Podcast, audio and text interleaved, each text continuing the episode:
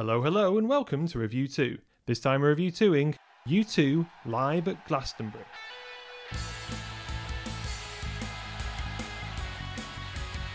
Now, this is a real surprise. What would you have started with? It looks like a scarecrow coming to life. Two middle aged men prattling about. The weather didn't help them out. Times available for kids' parties, stand up, bar mitzvahs. Myself and Jonny have got an announcement. Why don't they employ us? Maybe because we are out of control, Tyler. Hello and welcome to another edition of RevU2, the U2 podcast. My name is Tyler. Here with me as always is Jonny. Say hello, Jonny. Hello. We are two bespectacled U2 fans. We love talking about that too. And today we're going to talk about U2 live at Glastonbury 2011.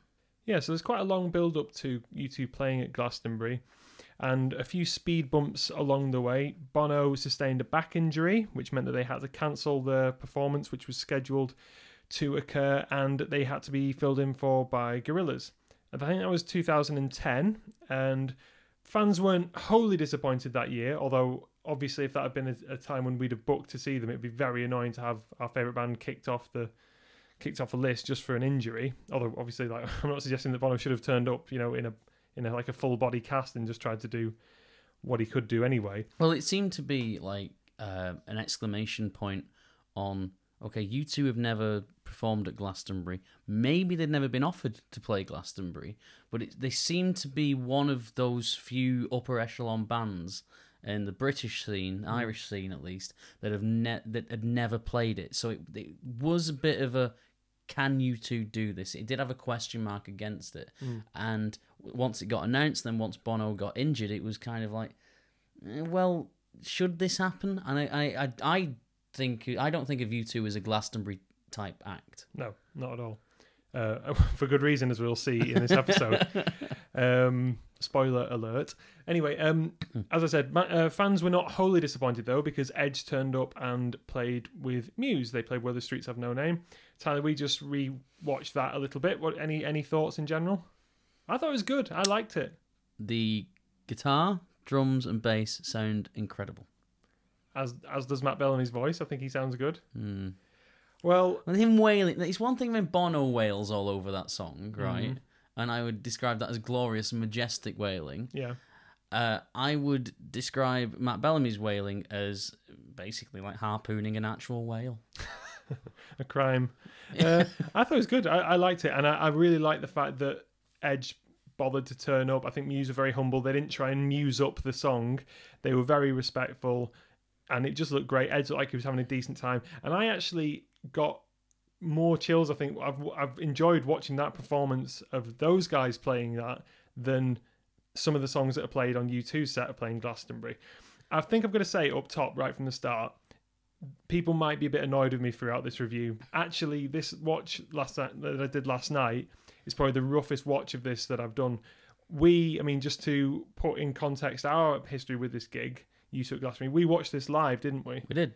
Uh, Uh, well, quite a lot of friends as well turned up to watch that. Not necessarily big U2 fans, Yeah, and they were but we can make things seem like an event. Yeah, I think people probably were were enthused because we were enthused, Mm. and that can be contagious, even with numbskulls like us. And it felt like, I was off the radar with U2 as well when this happened. Like, oh, this is your, during your dip. this was yeah, certainly during my dip after No Line on the Horizon, like Mm. and no new album on the horizon. Um, the the I'd, I'd seen them live two years previous at, at Sheffield. Yep.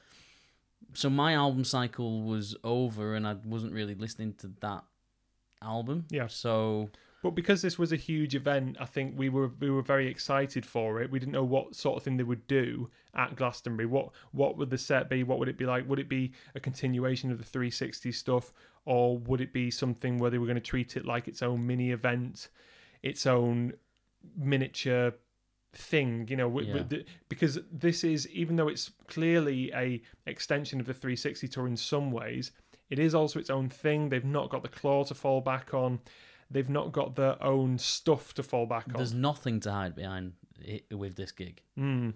And which is a problem at times. it the weather didn't help them out. No, we'll get to that. Uh, it seems to be at times of great crisis in in U2's career, the weather can either make or break them, like the torrential rain at Red Rocks. Yep. really helped that gig. It made made people feel like they were in on an intimate, secret gig, and uh, I'm glad I'm here. I'm, I'm lucky to be here because some people couldn't make it and couldn't get there that night. Mm.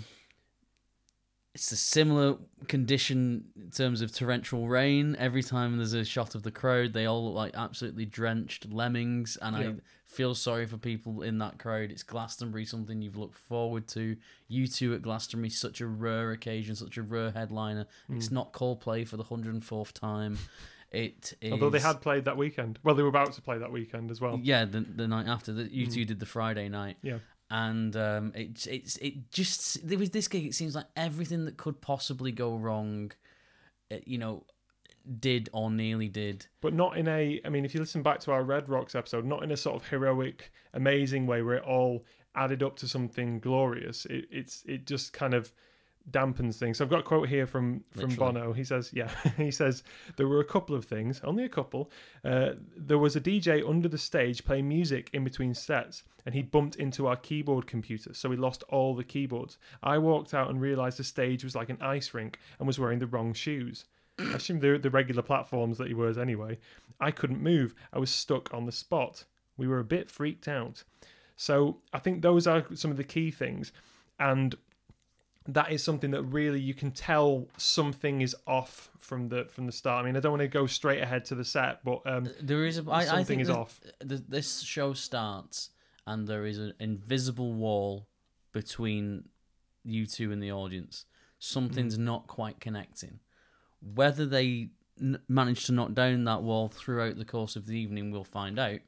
Um, we normally do like a stage, a, uh, a stage set, swag Mhm. kind of deal. Yeah. Uh, if we do the swag first, I'm just going to jump to Adam Clayton.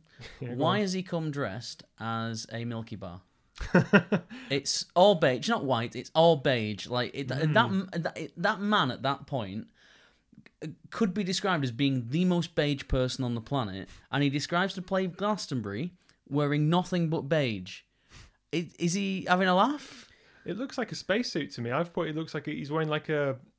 I don't know. Yeah, it's like a Caramac coloured spacesuit. Yeah. It's weird with It's large, horrible. large trousers. It's the worst he's ever looked. Well, I don't think that's true. At least it looks like he's thought about it and thought, right, I'm going to go for something a bit snazzy, if beige, you know, like light. Yeah. At least it's it's better than his elevation. I'm just going to do a bit of grouting around the bathroom sort of like look, where he's just wearing any old jumper he can find. I don't mind it. I don't mind it. Um, how do you feel then about? Um, well, speaking of predictable, Larry is wearing. Oh, jeans and white t-shirt. yeah, although it is a, a white t-shirt that's got like a little bit of button effect and epaulets and stuff on, so it's Oh, he's gone all out. yeah, slightly more interesting. Um, Edge, uh, we'll save Bono for last. Edge is wearing a leather overshirt. It's not a jacket and it's not a shirt. It's like a leather shirt, Yeah. which I can't see. Maybe it's comfortable, but my understanding of leather is that it's too cold in cold weather and too hot in hot weather. And if you're on stage, maybe in the it rain, depends what that- lining you've got. Well, I don't know. Yeah, I You never, you never owned a leather jacket, have you? No, and I think I think at 33, I'm I'm past owning it now. Like I don't think I can. I think. Can you buy your first leather jacket at that age Of course you can. and not make it seem like a midlife crisis? No, Uh, I want to go for like the more James Dean kind of style leather jacket. You know, the proper biker jacket next. hmm. And I've never had that style, so I, I have the same anxiety, but it's because I'm buying a different style of jacket. Yeah, And my wardrobe is beginning to look like it's shared with Bono and Kelly Jones. yeah. So it's, it's not Short rock stars. not but leather. um, Speaking of which, uh, the Edge, his beard on this is his goatee looks too big. You know, you said this, and like I usually notice things about the Edge. He looks exactly the same. No, his beard usually looks more trim, uh, like like shorter, um, not not as you know thinner. In, in, but it, it, it's kind of like he reminds me of King Theoden in um, Lord of the Lord of the Rings. Are you making a Lord of the Rings reference every week now? I, I don't think I've done it recently. We talked about it. We definitely talked about it re- on one of them because I was talking about making fun of not knowing the names of the. Oh, it doesn't matter anyway. I think it was on the Mew episode. Anyway, um, right. So the man, the man himself, Bono. Um, he, now he had had a back injury recently. Hmm. He's not looking in the best shape that he's ever looked. I remember thinking that, but having rewatched this, I, I, he's in much better shape than I remembered him being in. Yeah. Okay. And I think you might be projecting hit the fact that he can't move so much because of the aforementioned ice rink on him suddenly turning into a bit of an old man I just with a bad back. I think also like yeah, I think I think things a lot of things add up to him not looking as dynamic as usual. I think he looks great over the 360 tour. There's moments where he looks fantastic. I just think he, that combination of those particular leather pants, that leather jacket, I don't like the leather belt, pants. I, he'd have yeah. been better served with jeans. And why is he always going to be in black? Well, that's 'cause it's slimming. That's why, and it makes you look tall. Well, I think the boots do that. Well, good job he got them on, although they were the wrong kind of boots. Uh, yeah, yeah. the wrong kind of trousers. Um, right, okay. So the set, it's a, it's, a, it's the pyramid stage at Glastonbury. Most people, The stage. Yeah. eh, yeah, most people have the same setup, and I think the Eavises want that to be the case. Everybody that plays there plays the same stage. It's not like Download Festival where ACDC can suddenly have a really big walkway all the way into the crowd that Mm. most of the bands aren't allowed to use all day. Yeah. And I agree with that. I agree that the, it should be. Democratic. Yeah, it's the same stage for everybody. It doesn't matter who you are, whether you're Elton John or Adele or Paul McCartney or you two, you all have the same stage. However, I think Coldplay did have a special stage one year. Mm. But this is it's Coldplay's resident gig, really, isn't it? Yeah, more or less. Um, yeah, I, I think the stage is. It's not very. There's not very much to talk about, really. I mean, considering on this, I mean, this is a continuation of our of our live season where we go into loads of detail about, you know, Pop Mart or 360. It's just a big stage, really, essentially, with a bit of video reinforcement. I guess the most similar thing you could say it looks like is it's got a bit of a Zoo TV vibe in places because there's big tellies. That's because they've looked at the stage and go, okay, so what can we do to make this look more U2y? Yeah, that's about it. Big screen at the back. Yeah, exactly. They can't do much more than that. Um, and yeah, it, it, I think this. I like seeing U2 play on a on a straight stage, for want of a better phrase, almost as much as I like them doing something wacky like Zoo TV because it means they do get to say, look, they, they, we're just four guys with musical instruments, and we're going to be playing this straight down the line. And then you have to bring the songs, and you have to bring the dynamism and the confidence, and those are the things that at some points are lacking in this. Yeah. As I said, I'm trying, I feel like I'm stepping on eggshells here No, because they're, they're out of the comfort zone, certainly. yes, And I think for but not any- in a good way. for anyone that's watched as much YouTube as we have, Mm. and so I everybody listening to this podcast, Yeah, it's a rough listen because you can very easily tell something's not quite right on the level here. mm. Something's a bit off, and identifying exactly what that is, I think it, there's a lot of contributing factors Mm. that that add up to this general feeling. Um, it's, it's kind of a shame that it was. If it had been sunny that day, if it had been warm, it would have been improved. You know, so Yeah. much. The rain has a lot to answer for in this, but it's not the only thing wrong. yeah. Um, and there are mixed reactions to this gig. There are some people who were always just going to hate it. So there were. I've, I looked online and there's some articles saying that oh, you two um, spoiled a, a weekend which was going to be great. Had Beyonce and Coldplay and U2 ruined that. The Guardian, weirdly enough, when I look back, and give it four out of five stars, which I was not um, not expecting. And um, the Guardian columnist wrote, It finds them at their fiercest and most urgent, the edge wrenching bolts of noise from his guitar during Until the End of the World. One and Where the Streets Have No Name, usually preserved for the finale of their touring set, follow. It's a lean, combative, front loaded set calibrated to win the unconverted at their first festival show since the 80s. You can't persuade everyone, of course, but it's good to see a band this big taking nothing for granted. I agree with some of that, and I think they really did try to win over people. I thought they thought, not everyone's going to like us. We are somewhat of a controversial band in some respects. We'll get to that as well in a minute or two. So I think they were trying, but I also don't think they were at their fiercest and most urgent. I think they were at some points at the most scared and bewildered that I've seen U2 on stage. And and this is also something that's been curated on the fly by uh, I think Declan Lowney's the name of the guy who does it. Did you look at this? The guy who like produced it, No. who directed it. I didn't. Oh God, I'm going to say his name wrong. I think his name's Declan Lo- Lowney, and he's someone who's done big things. He's done Ted Ted Lasso uh, recently. He did. He directed Alpha Papa. So he can clearly, you know, has which I love, which I love is a great film. I, yeah, I think it's a great. Film. It's just it's fun. It, it it it gives him no credentials to do a U2 concert. I- Well, you might have had other credentials doing other things. I've not looked into it in a massive amount of detail. But the point is, this is not the curated, sweated over production, shot by shot, which we've seen for other shows. You know, where like No, we it went out. It went out live. Yeah, it went out live, which is Yeah. very difficult to direct, and that means you c- that some of the shots, which we'll get to, are n- not as good as they would be if exactly the same performance had been given, but it had been edited in a different way. The editing is good here; it's, it's solid. You know, Some well, something that comes across all the way through this is U2 are trying. Yeah. They're really trying. And in 2011, U2 did not need to play Glastonbury. No. And Glastonbury didn't need U2 to play. You know, it was it was a challenge. It was something hmm. new and something different.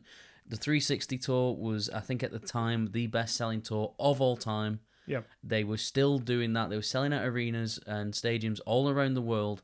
They didn't need to do it. So if you've just stumbled across this podcast and you're not a U2 fan, maybe you just love Glastonbury. Maybe you're missing Glastonbury in these fallow years or these years off, whatever hmm. this year is classed as.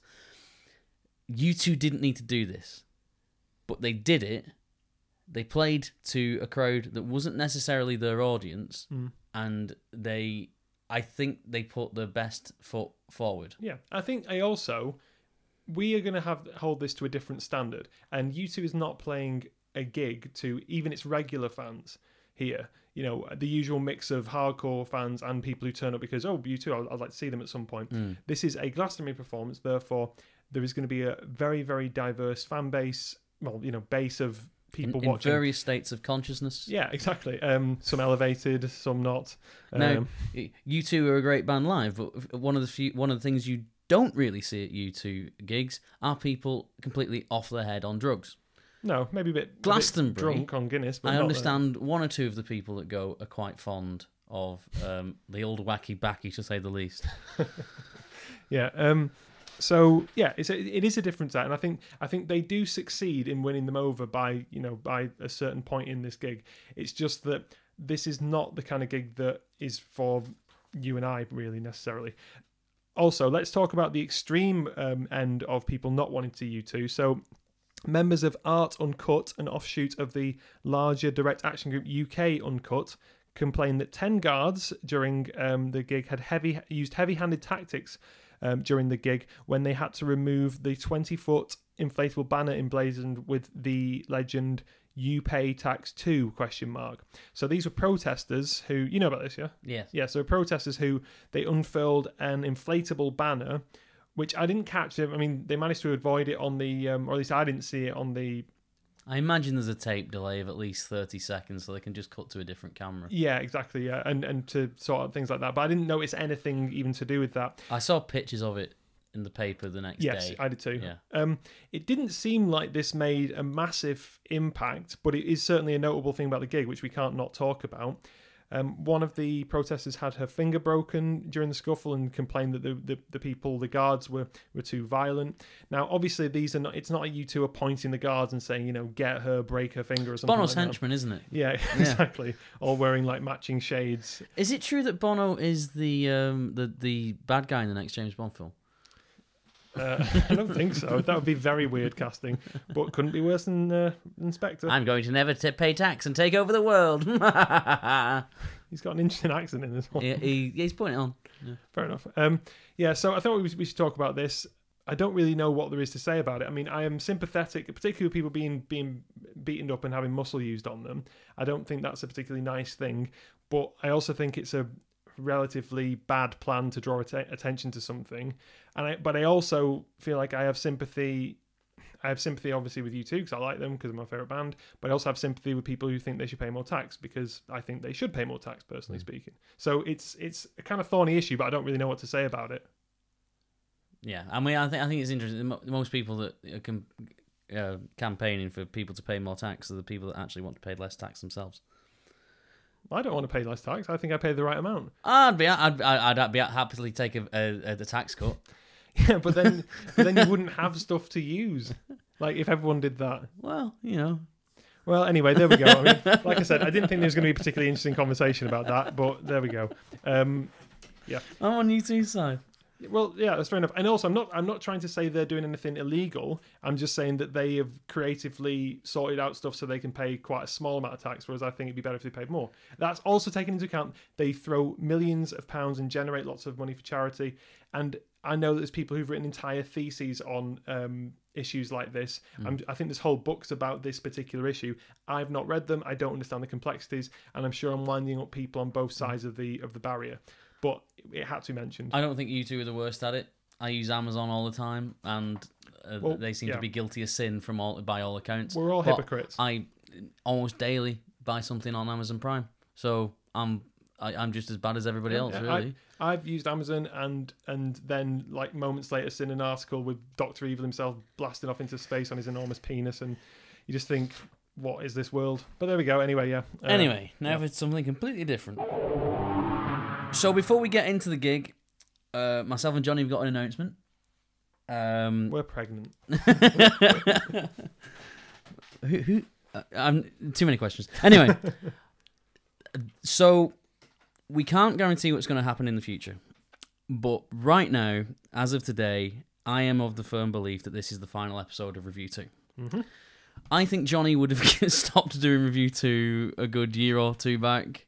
Only one. Um, once we'd kind of done the albums and the tours, uh, we tried to find something in Tummel, and a lot of you did uh, follow us, and we really appreciate that. And it's been a lot of hard work, but we have enjoyed everything. Mhm. However, even just bringing out one episode a month now has become a bit taxing. Um, how, our lives have changed quite a lot in the last five years. We've loved being a part of the wider community. We've loved sharing our passion with you and having you share your passion with us. I don't know what's going to happen. If if in six months there's something new to talk about, I or there's a new album or a new tour announced, I don't know if we'll be able to shut up. I don't know if we'll be able to resist doing another episode. But as of right now, this is it. This is the final episode of RevU2 and of Tummel. Um, and we just want to say thank you very much for joining us. We're going to try our best to celebrate Glastonbury and celebrate RevU2. Um, but hopefully, we can continue to give you some memories and some laughter uh, about something we're all very passionate about. So, other than that, thank you very, very much for being with us for the last five years. Yeah, I can only echo what what Tyler said. I mean, this really hit home when I realized oh, it has been like five years of doing this, and they don't have that many albums. So obviously, when we started doing stuff to extend this, we started looking at live DVDs. I was thinking, are we just beating a dead horse here? And whether or not the, the horse was dead, it was very enjoyable to beat for that for that long. I listened back to um, the Red Rocks episode and a couple of the other live ones, and really enjoyed going back through this through uh, through all the live stuff, and it felt like we were genuinely getting stuff across that was interesting and people responded to. I'm so thrilled and so surprised that anyone came with us really for any of the Tummel things because you guys are generally a U2 audience. You like U2 and you might not like a lot of the stuff that we we've covered on Tummel, but it just feel like we've we've it, we've probably run a course with that. The only thing I wanted to say at the end is if you want to just send us a message as we're finishing up, um, you can send that to our email address. We always talk about this at the end of the episode, but it's probably a silly thing to leave right to the very end because people obviously once you start hearing the do do do do, you probably turn off, you know, which is fair enough. Which is a shame because it's a really good outro. Oh, it's a lovely outro. um, yeah, so that's email address that you can get in touch with us just to say anything, even if we're just, even if it's just cheers or or anything that you think we've missed or or whatever. Um, and it's nice to hear from people all over the world. You know, it's, And we really do. We really do hear from uh, people all over the world. Uh, Japan, all over America, South Australia. America, uh, all over Europe, France. here in the UK, Ireland, of course, I'm just naming countries now.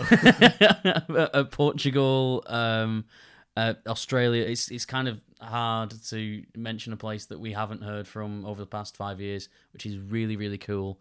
And you've all been so wonderfully kind, and we've had so few um, people criticizing us. I don't think we've ever had someone being like, "You guys are terrible. Please stop." We've, what we've Apart from our friends. oh yeah, no, our friends. Yeah, that, that's fair enough.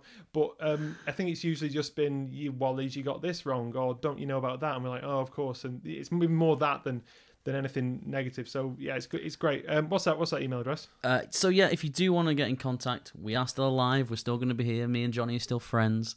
Uh, we will still talk about U2. It's uh, the the the podcast is uh, sorry. The email is review to contact at gmail.com. Can't say I'm going to reply straight away, but we do always reply in a Yeah. semi timely manner. Or just or just DM us on Twitter. Obviously, we will be checking those things as we go forward, but obviously with, not with the incredible regularity that we usually have. Yeah. Yeah. All right. So is that it? Are we going to get in, right into the track by track? That's it. So uh, if we uh, if we've not destroyed the mood enough yet, stick with us and we'll try some more with Glastonbury 2011. So we see some beautiful Damien Hirst artwork come up on the video screens. We hear a big swell, and even better than the real thing, a remix version kicks in. That's what they decide to open with. Now, I really like the whole setup of this. I think the Hirst prints, which were specially commissioned, apparently it's the first time anyone had seen them, apart from Damien Hirst himself, I assume. um, they were the ones that turned up. Imagine the band had seen him. so- Quite possibly, yeah. Um, Maybe William Willie, Willie Williams and All right, fine, but the majority of people hadn't seen them at that time. Paul McGuinness and Anyone else? Brian Eno, probably. Probably Brian as well, yeah. Um, so some of the cows in Damien Hirst's uh, workshop before they were slaughtered. Um, Few yeah, passers by. yeah, um, just everyone really. so these exclusive art prints, uh, which are very colourful, very bright, I think they work fantastically. I think this is one of the few, few things that they got really, really right. I think they, it was a, the perfect thing to capture that mood, to try and bring a few people into the U2 fold and say, look, we're not just these um, sanctimonious knobheads. We're also not just Joshua Tree, black and white, Rattle and Hum. This is going to be bright, vibrant. You, a lot of you guys like dance music. Let's do a dancey remix of a song which had a which had a big life in the dance um, community. But the first thing you see is Larry, you know, boom, boom, boom, boom, Yep. boom, boom, boom, boom. And I think, I mean, that, that, I love seeing that. And I love it when Larry's drums are really beefed up. But there seems to be a trend in U2's career where at moments of great significance, it is Larry that you see first. It's not Bono or The Edge or Adam. Well, it would never be Adam. But- Hello, everyone. I'm wearing a beige suit. You're you the bassist or the drummer? um, they would be. It's it seems to be Larry that you see first, and Larry who's driving it home. And it, I think it's very telling that Larry's the first person you see of U2 at Glastonbury. Other moments that back up that theory. Um, Joshua Tree tour. Yes, of course. Yep, I'm, I'm asking you for more of them. Oh, there's plenty. Plenty Yeah, people people listening to this know Breathe. know U2. Yeah, Right. Okay. Well, And- good, good and job. I thought of some of these. yeah. but you know, you, people listening to this know U2 really well, so I don't need to you know, you know, Fair enough. drop my drawers and show my workings. Please don't do that. Even on the last pod. Um, yeah. Now the thing is, I like this version. They've done versions of it um, since, and I, I think this is a really smart reworking of the song. However, because that keyboard computer was bumped into, Uh, there is a real wobbliness that I think I don't want to sound really stuck up or pedantic, but I can tell that something is off. Edge is off. Larry's not syncing up with him the way you would normally do, and it's pretty much only right at the start after the build up that they actually sink in and, go right. This is the rhythm that we're playing into. This is a tempo. It's it's really off. I think it works though because Glastonbury is kind of a rough and ready gig, isn't it? No one in the crowd is going, the tempo's a bit bad here. but I notice it and it becomes even more glaring every time um, I listen to this. And it kind of ruins what should be a great opening for me. It's, it's really only when Bono starts singing that they go, right, th- this is how we're going to play this song now. And it's not even their fault. It's really not their fault. Add to that, Bono is static as hell because, as he says, it's like an ice rink, and he's wearing, for some reason, he's wearing clogs or something. Um, and it, it, it, it basically it adds up to a, a bit of a shaky start. Although I do like the kind of meta commentary of Bono saying, "Give me one more chance, um, and I, I'm going to make you sing." That seems like a, a good opening statement from this thing. Give me a chance, give us a chance, and Glastonbury, we will make you sing. God damn it! Yeah, well, unfortunately, whether the crowd are singing or not, you can't hear it because still at this point the BBC sound was awful, and they did sort it out eventually, but it was awful for such a long time. Do you mean general Glastonbury coverage? Yeah, well, I remember watching Glastonbury years before this and just going, the sound's just not right. Mm. You know, because I'd, I'd be watching like editors do a day set or something like that, Yeah. and it and it's just it was never quite where it should be. Do you think that's just because everyone has to change really quickly? Um, Whereas if you're watching a U2 gig, they're setting up for three bands tops. I, think I think most of the time when you're watching a BBC thing, it's people that aren't usually covering live music. How insulting. Kiss that BBC job uh, goodbye. Oh, what that that, that was on offer? yeah. Um, But if so- people do want to get in touch, but but you you couldn't um you couldn't hear the crowd at this point. And there there are times when you can, and there are times when you can't throughout the gig, and it's a bit frustrating for me because that's how you judge if they're doing a good job or not. Mm. And if you can't hear the crowd, well, there might as well not be a crowd there. yeah. Um, and they don't even like showing the crowd too much. But I, the bits that you can hear, I actually think the crowd were really into this. Yep. Yeah, no, they are. I had to change headphones a few times just to see if I could actually pick any, you know, any any of the crowd up. I don't know how many people are there. I don't know if it's hundred thousand people, but there might as well have been ten, because the amount of microphones the BBC had on them. Mm. There's not a huge crowd sound. I agree with that. I will say, um, in recent years, though, that's definitely turned around. I think the best sounding. Oh yeah, it's set- great now, but, But- somebody must have had the same opinion that I had for years ago. And sorted it. hang on hang on a minute, guys. Can we not just Made can we not sound just good. be better at this? Because we're the BBC. Mhm. Shouldn't we be a bit better? well, yeah, no, I agree. Um, I would say the the Cure's recent set at Glastonbury, most recent set, Oh yeah, that's phenomenal. It- yeah. it- and I, I I really like the Cure. I think the Cure are great, but I'm not saying that they had the best. They played the best set ever. I'm just saying the sound was so good. Um, yeah, Yeah. really good. So yeah, they have sorted that out. Um, poor song to start with. No, I think it's I think it's a really good song. I think Really?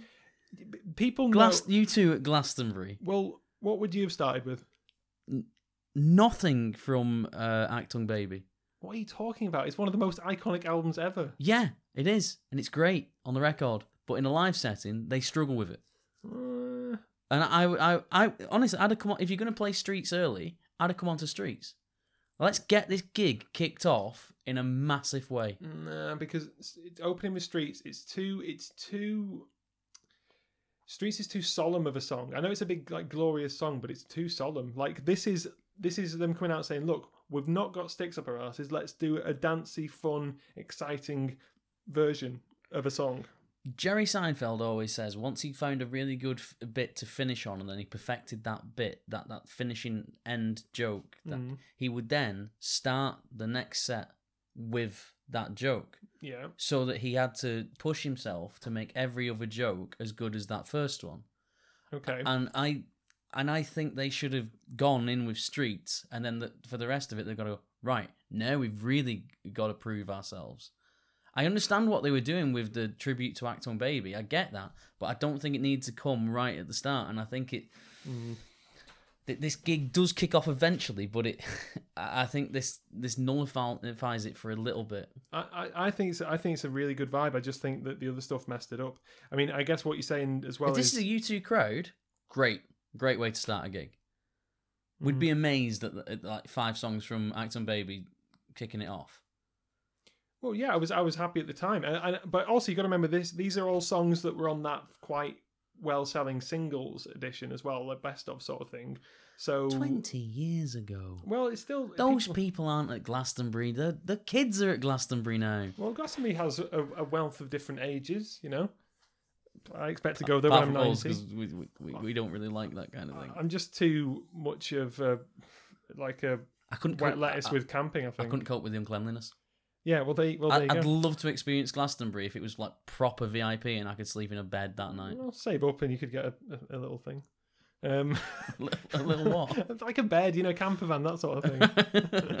that was too ambiguous. I agree. Um, yeah, uh, this was also how many years since Achtung Baby? Was it twenty year anniversary of Achtung Baby? Yeah. Yeah, and now we're ten years on from this Glastonbury performance, aren't we? Yeah. So uh, just to put everything in context, right? So then we jump right into the Fly. Bono picks up a guitar. I have no understanding why, um, because because it's a great guitar and they just made it for him. the, the guitar's quality is not in question. The, It- the it- point of it is in it's a in question. Gretsch Fender hybrid telly, right? And Mm. these these things are quite rare. And that one, I think there's only two or three in the world, and they're all made for Bono. Mm. And it's a spin off of the Goalie Soul hollow body Yes. Gretsch Electromatic. Are they all made? s- Not with- Electromatic, Falcon, obviously. Are they all made with volume that only goes up to zero? no, you can hear Bono on this. You, can- really, yeah, you, really can. You can actually a little bit, but it sounds bad. It sounds awful. It's weird that it's in this show that this is the first time in 45 years you can hear Bono's guitar. It's not good at all. He was Um, just doing some harmonics. He was fine. I, I, th- I the only thing I can see it being useful for is maybe he found it as like a little bit of armor to stand behind. No, I think it was like, do you know what? I can't effing move on this stage. Get me a guitar, then I look like I'm doing something. Yeah, well, that may, may be so, but I mean, but I, I doubt that was I doubt that was what they did though, because um, I've seen them I've seen them do the practice of this on uh, on from the sky down, and Bono's still using a guitar on it. I think for some reason he thought he needed a guitar, which is not true. Um, if you I, want, I don't think that guitar had been made at that point because I don't remember that being. no, but he in- was still in playing one. Yeah, yeah.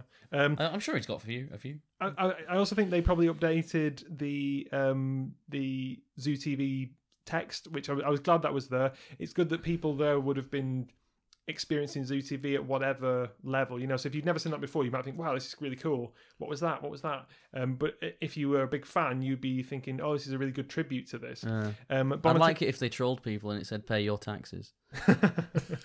we will not pay our taxes. um, bon Appetit Fatty made a, a reappearance. Um, one of one of- what? Bon Appetit Fatty. That was one of the ones that we. I when we- thought he said Bono McFatty. no, he, no, he, he, he hurt his back, but he That's, wasn't. He that's wasn't a new character, isn't it? Oh, that would be great. um, yeah. So I also didn't think. I mean, this is where people. Our long-standing RevU2 fans are not going to be happy with me. I, I also feel like um, the solo was not very well done. I think Edge. Didn't, Sorry, can we just go back to the um the text? Yeah, go on. because U2 are still releasing the 4K remasters of all the videos, Hmm. and uh, our friend uh, Jodie um, at Madflea on Twitter uh, makes gifs out of all the videos. Mm-hmm. So she's been able to break down, you know, all the little bits that they they say. Yes, yeah. And some of the messages that are coming up are actually quite surprising, and you would you Yeah. wouldn't normally see them. Yeah. Um. uh, So that's worth a look on Twitter. It was a few weeks back, but I will tell her that I've prom- I've promoted this, and maybe she can retweet some of some of those from a few weeks. Any ago. ones that you remember that stand out particularly? Uh, no, but there were a few that I that I thought, ah, I didn't expect it to say that in there. There's some like really risque. Yeah, there's some ones which are. I mean, it's obviously like a, a, a. It's meant to be like an overload of different things. So some things are pretty benign, some things are outright offensive, some things are, and it's meant to be that overload of your brain, isn't it? Yeah, uh, but you're also never supposed to see them Yeah, exactly. Or you meant to see them like subconsciously, like in, like you know, until naughty little people like Jodie came along and slowed it all down. Then we can see what naughty little boys you two really are. Um, yeah, uh, Bono is messing around with feedback badly during the solo, um, and my main thing was as I was watching this, I was I was thinking, oh, just compare this to Boston. I love Achtung Baby. I love The Fly. It's a fantastic symbol. It defines what was great about the Achtung Baby era, and this is not a good version of this song. And it's because then it's a lot to do with comfort zone, I think, and not having a really nice playground to show off the song in like like Boston is, you know, Mm. which is just such an incredible version of this song. The- Well, the- it- it's, it's all part of the challenge. It's an unfamiliar setting and an unfamiliar set list, and I kind of, although I wouldn't have wanted them to play a 360 set list here, I'd like them to have played a set list that's a little bit more normal to them. Mm, yeah. You know, that's got a little bit more of a traditional build, and they know it's going to work. Play play the Slane set list. What, again. But you know, you can throw in songs like Vertigo and um no, just Vertigo. You know, you can throw in like, you know, later singles to Yeah. that set list to make it memorable. I think it could have. I think City Blinding Lights could have could have been. Yeah. Could have. No, right, yeah. That could have been a good opener. I mean, he comes out and says a city in the rain, doesn't he? So Well, sometimes you can't make it on your own. Charted really high, yeah, less than a decade before. and it's a so- great song, which they seem to have kind of given up on now. Well, yeah. Oh well. Anyway, How um, mysterious. I feel like Bono is being kept in a low gear, and I kind of this we? what? I was never staying with this. I We're was, staying with this, yeah. I was trying to segue, but go on. No, we're, we're- he's being kept in a low gear, and um, and and I, and I kind of want to see him unleashed, Yeah. but obviously there's a lot of things. I mean, I thought that was Fighting intentional. against it. I thought it was intentional for the, and and it, it does come across that way if you if you don't know about that because it seems like right, well they're just going to do a few songs and then they'll break through and try and get closer, which is which is you know what people do a lot of the time. No, I think it's annoying Bono at this point. Well, yeah, uh, and I think that's more visible if you if you look at it back and hear about what they said about it. Yeah, Um, yeah, I Uh, think I think they're rattled. yeah. Solid version of the Fly though, and I think the Edge is absolutely on fire with Mm, this. I don't. Do you I- not? No, I love the Edge as well. I I think I think even What you love the Edge? yeah. I mean, You thought I thought you'd have mentioned this. solo doesn't sound as good as it should do. Um, it's just it's not got the fullness. It, Bono's messing around with guitar really takes me out of it as well. He's doing some really weird stuff with feedback that doesn't sound good, and I don't know if he knows what he's doing. But anyway, there we go. Uh, we, we, that could be the title of Bono's uh, autobiography. I don't know what I'm doing. Yeah, well, it worked out anyway. Track three, then mysterious ways. Um, I see on the video at this point, you can't really tell because it's in lower quality. You can't really tell how much it, it's raining, but it was really raining at, Yes. at the time. I remember the original broadcast thinking, "God, that is ridiculous." And everyone's wearing ponchos. yeah, as as much of a U two fan I, I, I that I am, I don't know if I'd have been standing in that crowd all, you know, for two for two for what an- hour and a half, two hours. If you want to get a decent place, I, I imagine a lot of people had colds for Coldplay. Maybe that was the point. They're trying to make Coldplay's audience ill. mm. calls for Coldplay. and I can't think oh, any any. Can we do any ones with U2 with that? No. You two Flu, flu too? Flu two. I was going to say flumonia two. It doesn't work. Well, you know, ladies and gentlemen, uh, answer on a postcard, please. Uh, Right. Yeah. You fool. Uh, Well, right. speaking of Beyonce, she turns up in this song uh, in a way.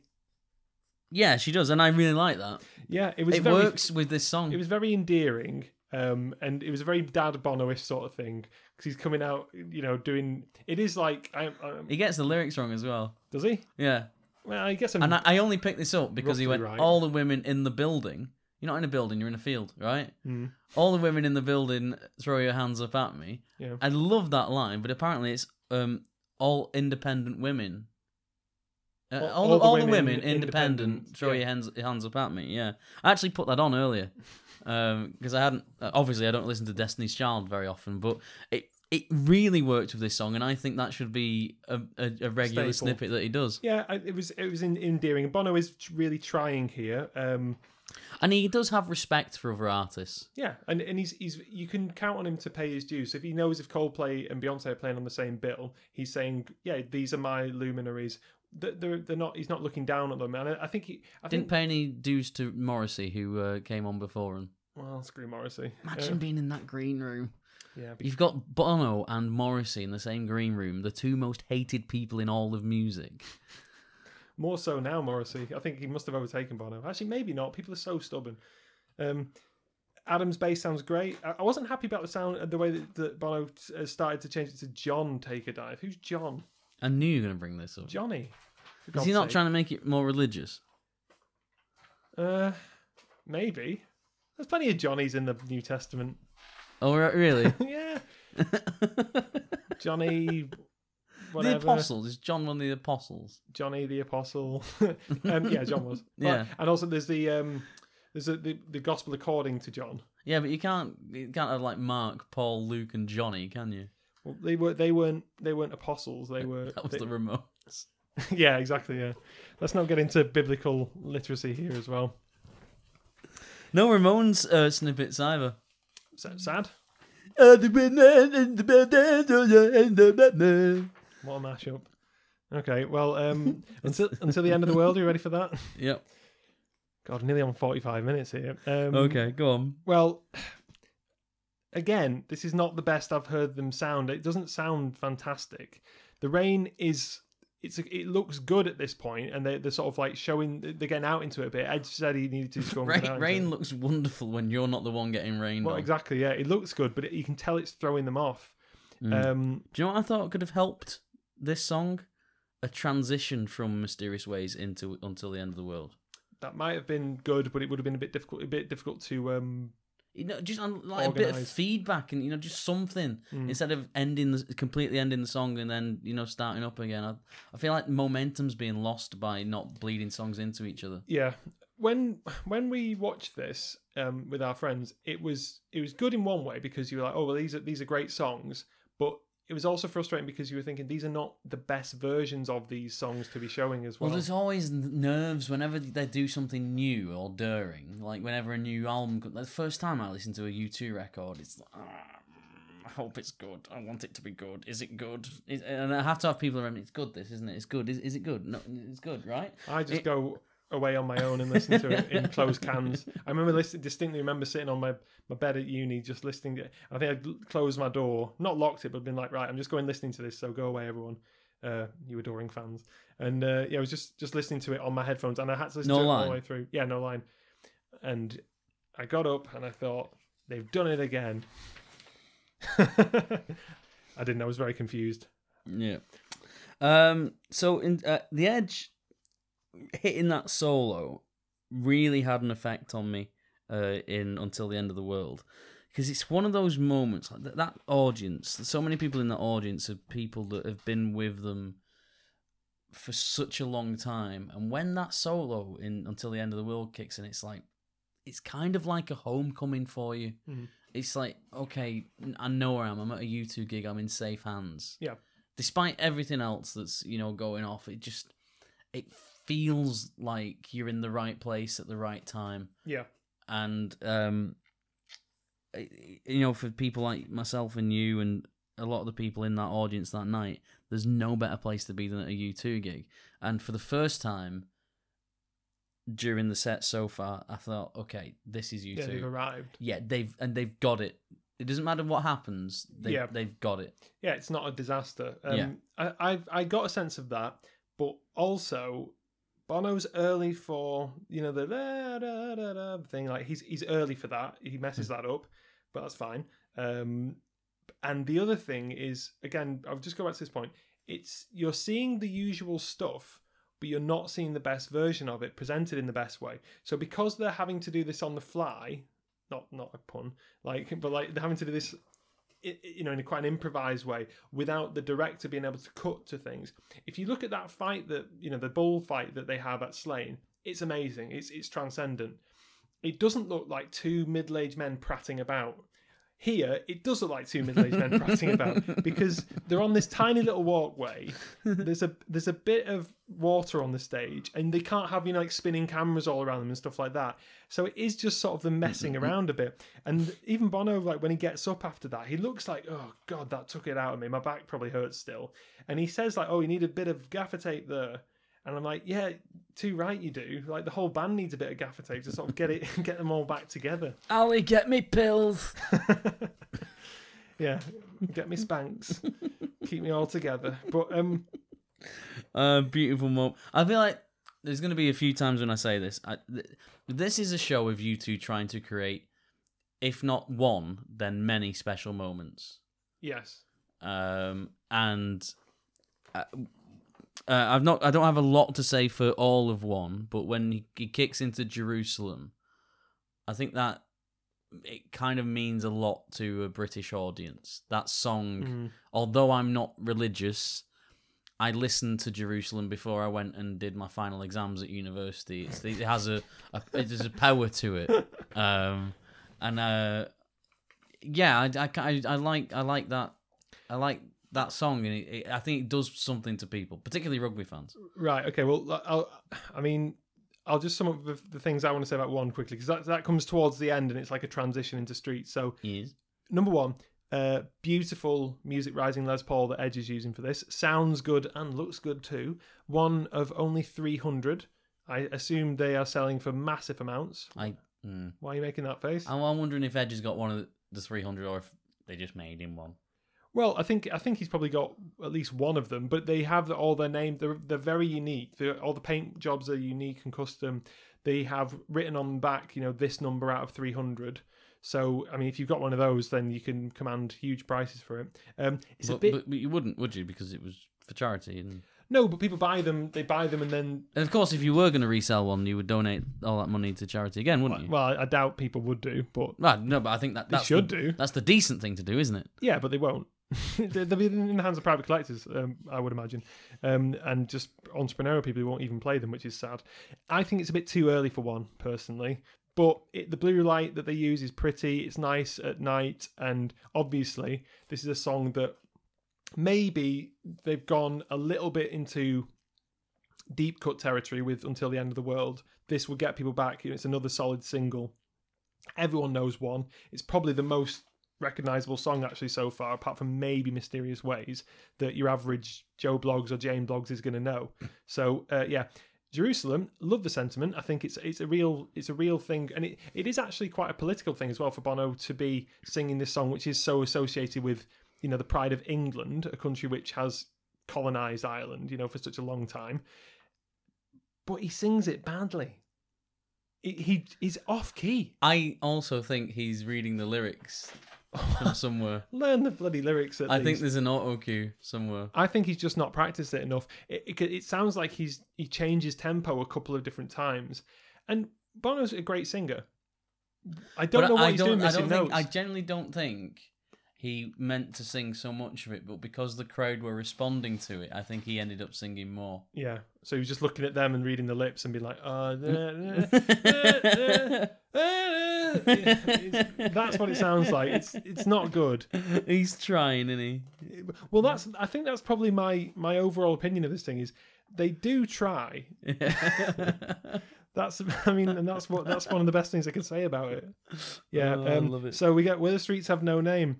Um, as I said, I was more excited watching the the peculiarity of of Muse doing this with the Edge. Um, there's the big red screen prefiguring the 2017 thing. Do you notice that? Yes. Uh, yeah. and um, yeah, it's, and I also think it's too early for streets. oh, not early enough. Um, Well, yeah, fine. I mean, it's it's. I can see the logic of I- what you're saying, but I also think I- this is too early. I think you have to view this like obviously they like to normally in their own concerts they like to tell a story from beginning to end. Hmm. With this, I think you've got to see it as how well did they play this song. yeah, it's a greatest hits thing. Yeah, certainly. At this point, certainly. This is the start of it, and I got tingles. I was what I when I was watching this, for just going because Jerusalem has an effect on me, obviously, and going from Jerusalem into streets, it it it hit a part a, a, a bit of patriotism in me, which I don't like, but you know, it still has that effect on me. I Yeah. try not to be um, a horrible, horrible patriot, um, but it it did have that nice effect on me. Well, yeah, I think I think it it seems like a nice, nice sentiment, but it's just, I, It's a beautiful song. It is a beautiful song. yeah, sung badly. It's a beautiful poem. well done, William Blake. But um, you know, Songs of Innocence. well, yes. Mm-hmm. Um, Yeah.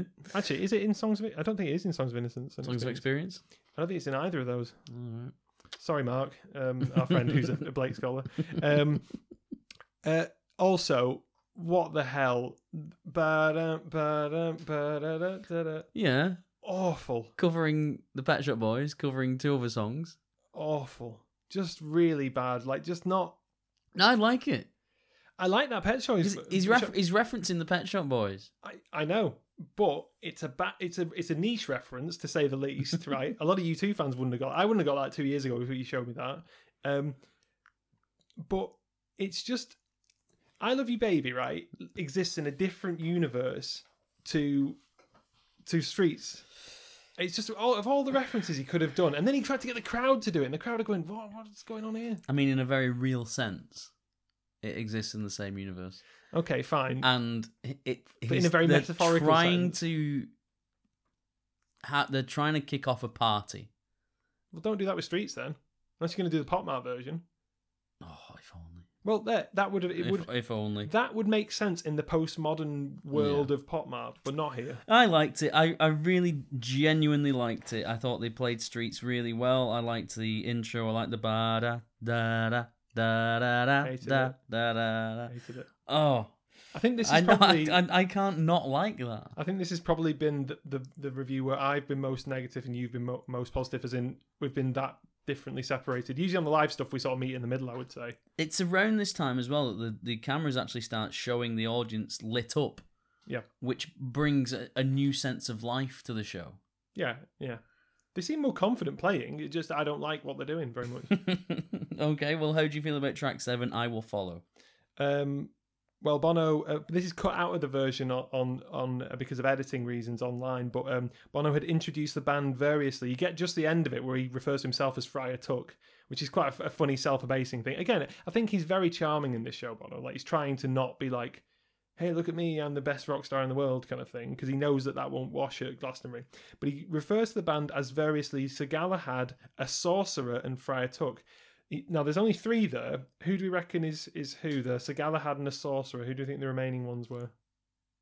Edge is has got to be the sorcerer. Yeah, exactly. Yeah, the Yeah. wizard. Um. So Galahad and who? So, well, that's the thing. I, I, I- all I've got here, I tried to do some research to see what he said, and I'm sorry if I've missed something here, but I guess if he's saying Sir Adam's English, so perhaps could be, yeah, possible, and he's a very, he's a very um, nice. Sir Galahad was known for his his gallant, mannered decency. You But know? Larry is the man who I want defending my honor. well, maybe Larry is Sir Lancelot in this in this one, or He's- maybe he's Robin Hood. He's a drummer and he hits things for for a job, really. Yeah. So Also, a weird mixture of Arthurian and Robin Hood mythology. I don't think Sir Galahad and Friar Tuck hung around with a sorcerer or not. I, I would imagine they're both fictional. So uh, maybe they, they maybe they uh, hit the club with Harry Potter on, of, a, of a weekend. Could be. Uh, it's a fantasy mashup. Anyway, yeah, I woke up a bit, and so did the crowd at um, I Will Follow. It's um, a, a good song to play. Nothing particularly interesting about it.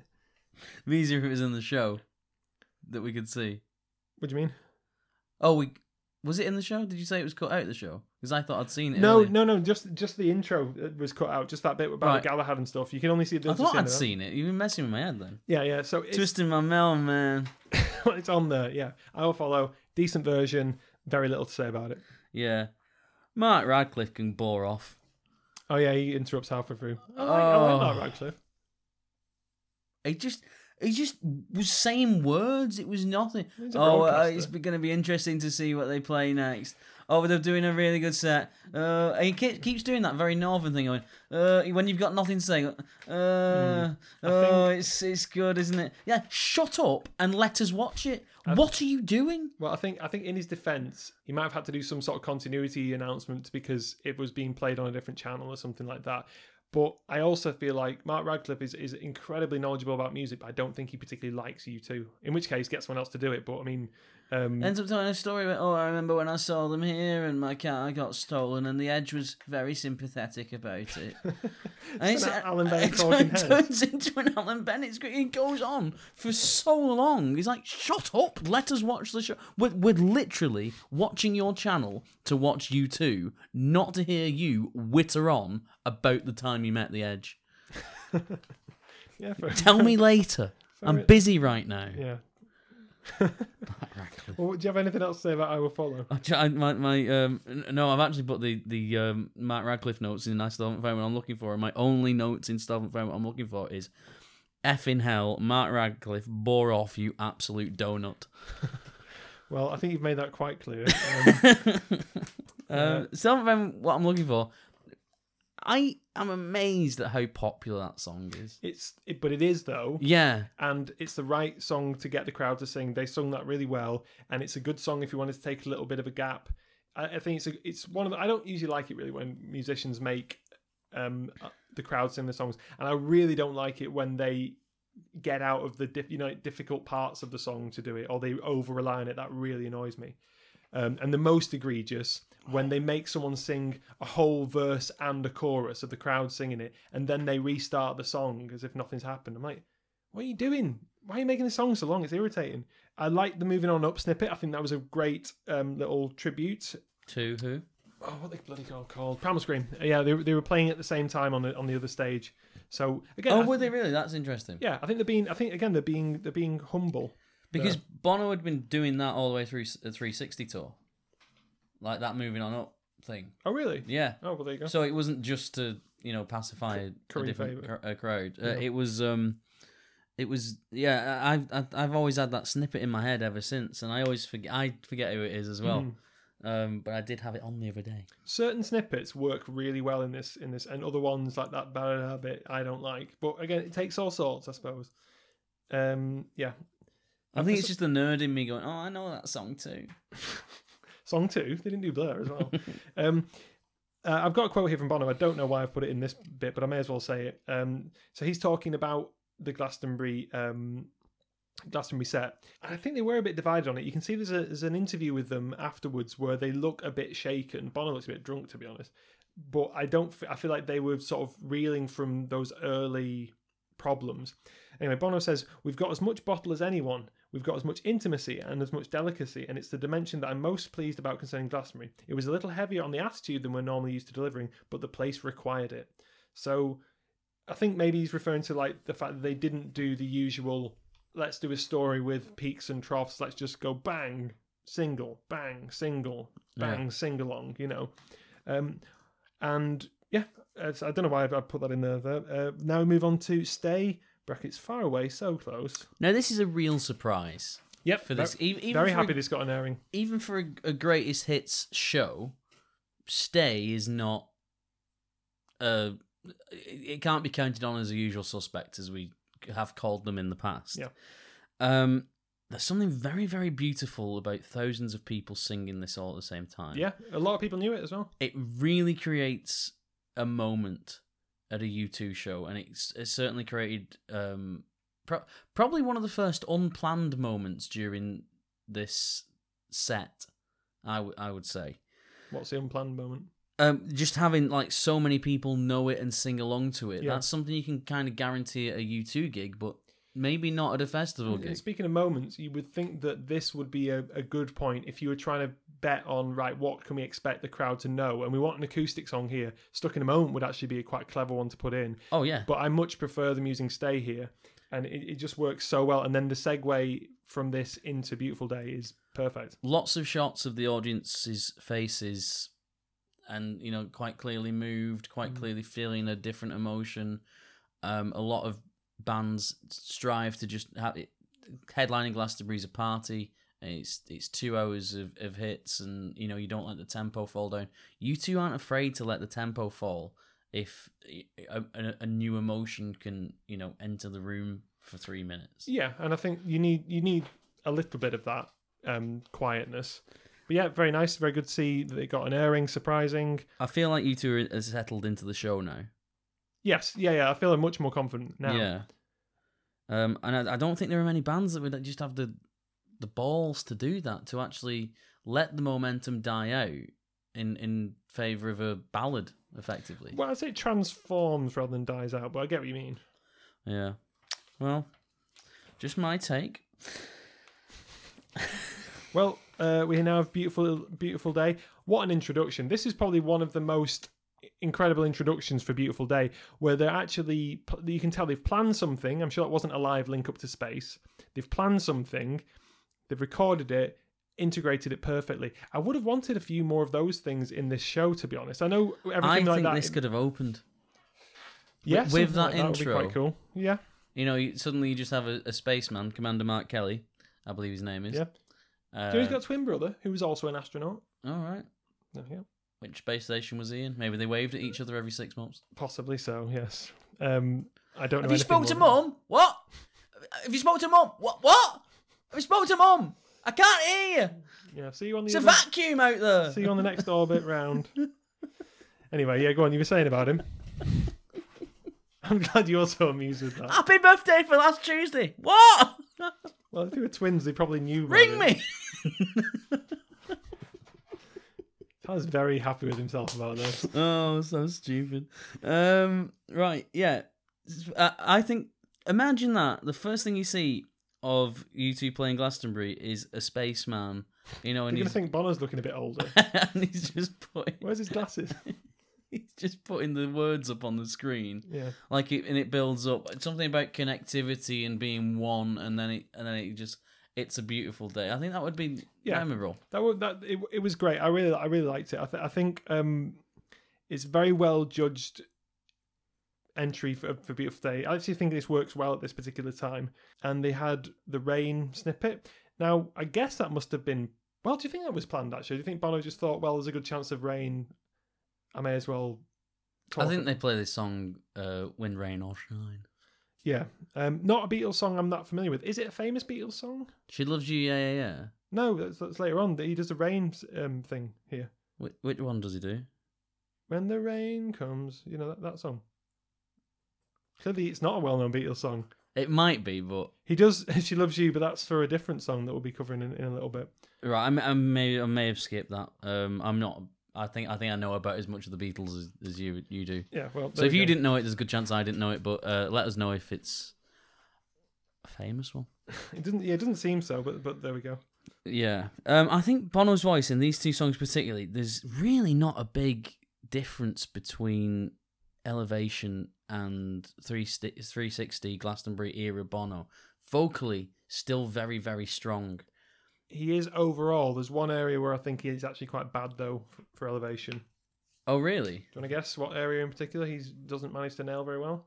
Is it some of the ooze? The woos, yeah, ooze, woos, whatever. Um, yeah, I just I, I feel like it's because he's messing around in the audience and uh, doing stupid stuff, which I guess obviously that's that's something that they're trying to get momentum and hype and make a connection. Hmm. But I just feel like that's the that's the real signature of the song, the woos. So get them right, and he, he has managed to really nail them on, on certain occasions live in a way that's still impressive. So I just think just get that bit right.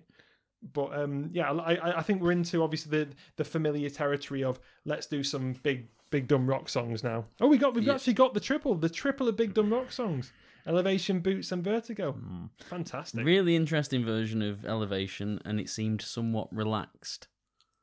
Yeah, yeah. It wasn't uh, it wasn't you know high octane. The crowd are going banana though. banana.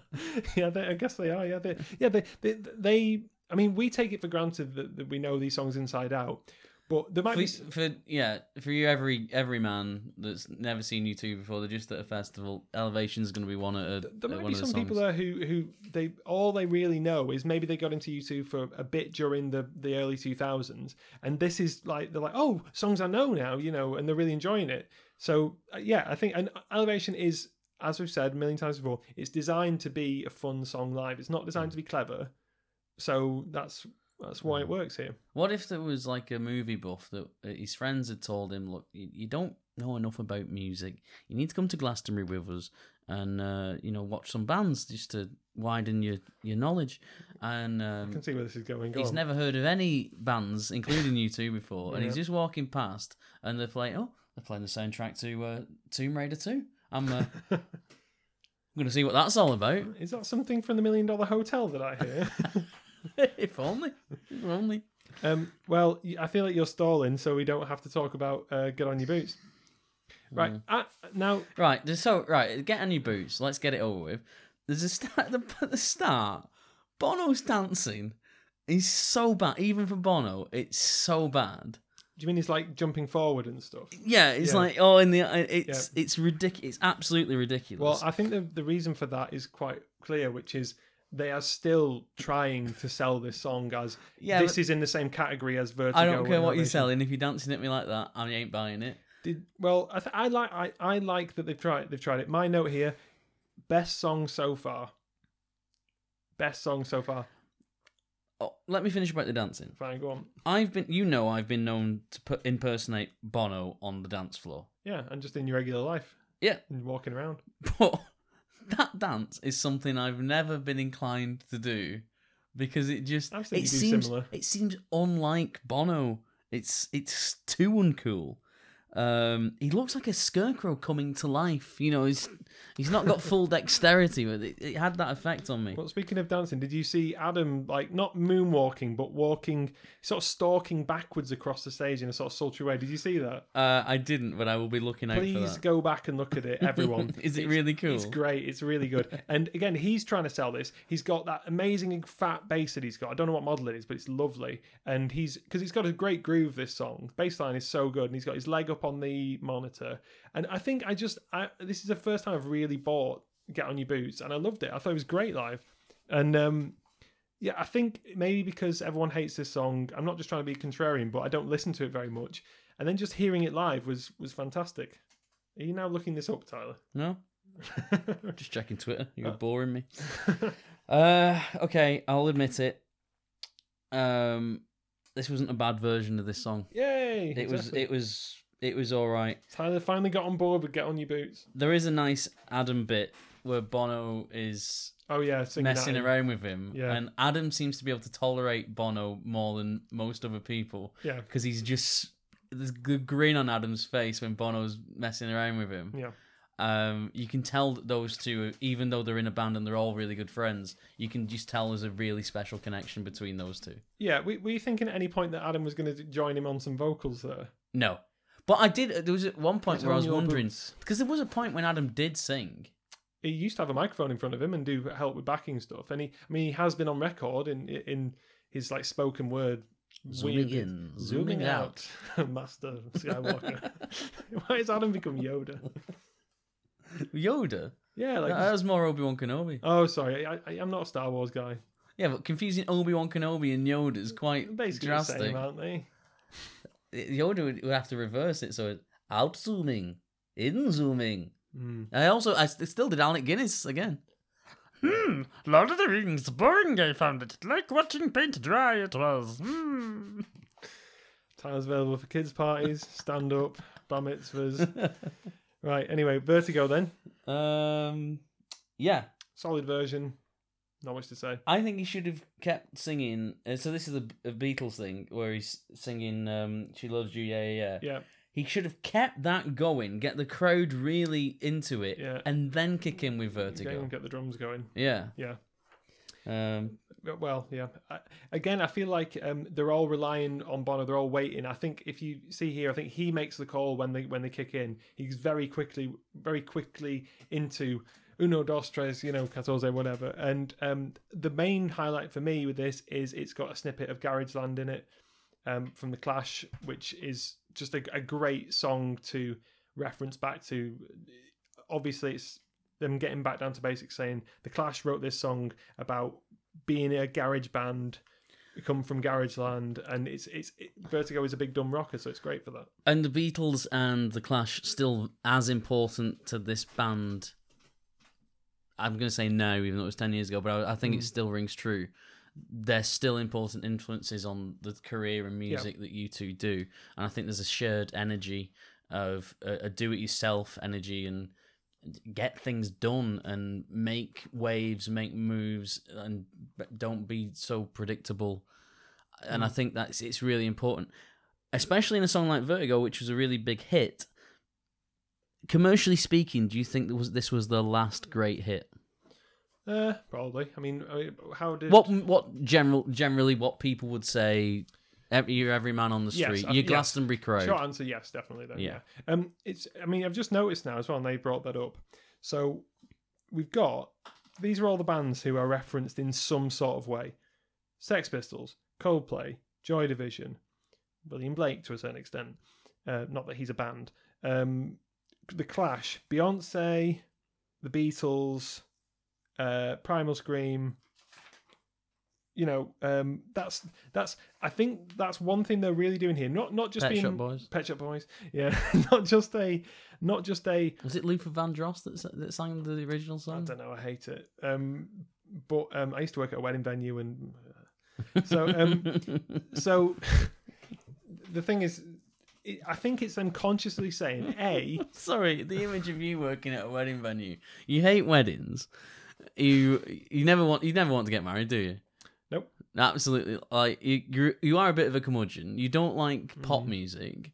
I do like pop. you don't like people having a good time. You don't like not being able to drink. You must have been the most miserable bartender. I wasn't, I wasn't expecting to be drinking at other people's weddings when I was no, but you must have been so like so, so miserable at someone's wedding because there's nothing there for you. As you Uh, worked for your four pound fifty an hour. Well, that was what I was most miserable about exploitative work conditions. Um, anyway, the point I'm trying to say is, I think here this isn't just business as usual. U2 doing references for the sake of it. I think what they're doing is a saying, look, we're humble. We don't think it's all about us. These are all our influences. But also maybe trying to curry favour with the people who are a bit sniffy and have maybe been cajoled by their mates, like, come on, it's U2 at Glastonbury, we've got to go. And they're like, "Mm, all right then. And those people who are maybe a bit snobby, U2 are wearing their influences on the sleeve, saying, "Look, we like Joy Division. We owe a debt to the Clash, um, and the Pistols, and you know the Beatles, and th- these are all names that are pretty safe for your average sniffy indie fan who might turn their nose up at U2. Anyway, that, that was the point I wanted to make. um, really great version. Yep, good version. Um, it's I, I feel like it's nothing from a, pa- a butter party from this point on, and they're really they're going for it. They're they're playing so hard and so well together. Well, they're confident now. After after get on your boots, they, the the confidence was there. Yeah. Um, and then like Sunday Bloody Sunday, why while it's a standard in any U2 show, really, it yeah. strikes me as a little bit strange to play this song. Perfunctory here. I, I thought it was a bad choice. I don't think it suits the mood. I really don't like the fact that Edge is using a Stratocaster for it because it sounds different and to my eyes bad. And the reason he's using a What about Strat, your ears? well, to my ears as well, it's, um, most of all, if anything. Um, the reason he's doing that is because they segue into bad, which does need to be played on a Stratocaster. So I just, I, it's it's just something that just throws it off slightly in my head, and I feel like it's it's not necessary. Like I mean, it's not. I don't know. Like Sunday Bloody Sunday works when they're making a like it, in in Paris for the Innocence show. It really works. You know, like it's a big, it's a song that that works there. It works well for Elevation. It, it works well when Edge is singing it on its own in Pop Mart. I just think there needs to be a reason to play Sunday Bloody Sunday. It can't just be well, it's a hit. Mm. But uh, anyway, there we go. It's funny that we said this, a similar thing um, with the Experience tour. We we had a similar problem yeah, with it yeah, there. Yeah, yeah. It- it- it's not. It's just. I, I think every time they put that on the set list, they need to say why. If they're saying, well, on, It's a bit much to ask. no, explain it to the audience. they- So we are going to play Sunday Bloody Sunday tonight, but we here's a just, pamphlet. we just need to explain why. No, no, I think they need to ask each other why. Like, obviously, it makes sense when they're going back through, you know, the days of innocence and stuff, and that being destroyed, because they're literally talking about the time that it occurs in. What would you have put there instead? Uh, oh, that's a question. Well, we just come off the back of Vertigo. Oh, do you know what I would have put put in at some point actually? And maybe this would be a good point. Electrical Storm. That would have been off the effing chain. Oh, and, I hadn't even thought. I was trying to think of songs, you know, that, that would have been more appropriate and yeah, uh, songs that they they didn't play that, that they could have done. And I was thinking of songs like "Sweetest Thing." yeah. I think that really would lift the tempo. Um, in my local gin bar, actually, this week, I know the owners, and normally when we both get drunk together, we take over the music. Mm, It's his place. He's allowed to do so. yeah. Uh, he's a big fan of James, and I went, "Can we have some U2?" And he said, "Which U2 song do you want?" And I said, "Sweetest Thing." And he said, "That's the worst song you could have chosen." And as soon as like "Sweetest Thing" came on, Mm. everybody's singing along. Jumping on the Oh, oh, the sweetest! It's it's so underrated that song. How much had you been drinking by this point? Because I'm not sure it went exactly. I had had quite a few Guinness, but everybody else was of the same mind. So Hmm. a, a full bar of people singing along to "Sweetest Thing." I could just imagine you on the table on your own going, oh, this thing. I was not on the table. I was on the bar. uh, yeah, Electrical Storm because A, it's it's rainy in Glastonbury. B, it'd Yeah. just be cool. Would've they were trying to re- rejig it around about this time as well, so I think they could have I don't it. think Bono can sing it. but he could have had a go. Anyway, um, yeah, or get Edge to do the high bits or something. Mm. Um, the other thing, the um, thing we've not mentioned so far, which we probably should do, song wise, um, and I'm not suggesting for a moment they should have done, but they could have played the song Glastonbury at Glastonbury Festival, but they didn't. Um, now, Tyler, you'd completely forgotten about this song, hadn't you? I you played it to me before we started recording, and I'm not sure if I've ever heard it before, but I did want to forget it again. Um, like, and I think it it's an early version of um, Volcano slash American Soul. yeah, Yeah, and I, I mean, I'm sure there's other people who think, wait, no, that's the wrong way around. Those are bad versions of this song. But I really think Glastonbury. I'm glad I- they didn't bother with it because it's very undercooked. I think if you're gonna call a song Glastonbury, it needs to be better than that. Yeah, I, th- I think it, it needs to be more of a more than a demo, which is what it was. I mean, there's a bit where Bono says, "You are a pocket full of sunshine and or sunlight or something like that," and I just think, Sunshine. yeah, he does say sunshine because it, sounds- it sounds like uh, Oasis. I also think it's it's Oasis. it's not good for um, them to do a song that's so specifically about a, p- a place that they don't really have that much of a connection with. Hmm. It's just odd, you know.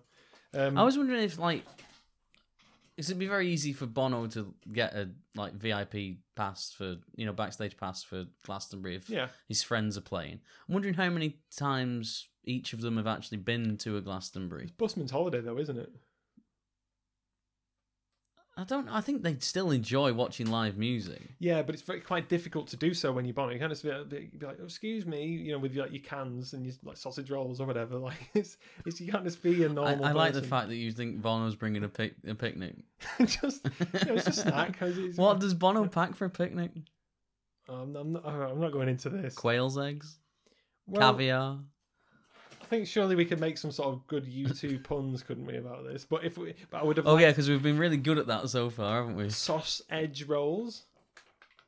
That's one. You can hit me back with another one.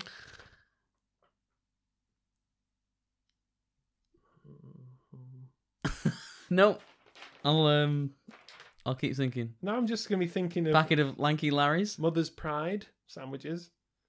Um, Is this what we're doing? We- uh, yeah, I can't think of any more. I'm sure if I, I can drop some some some ones in. Uh, Um, I was, I was, I, I, in my head, I've got fairy cakes going to the tune of Babyface now. Fairy cakes, fairy cakes, slow it down now. Don't you choke on the icing.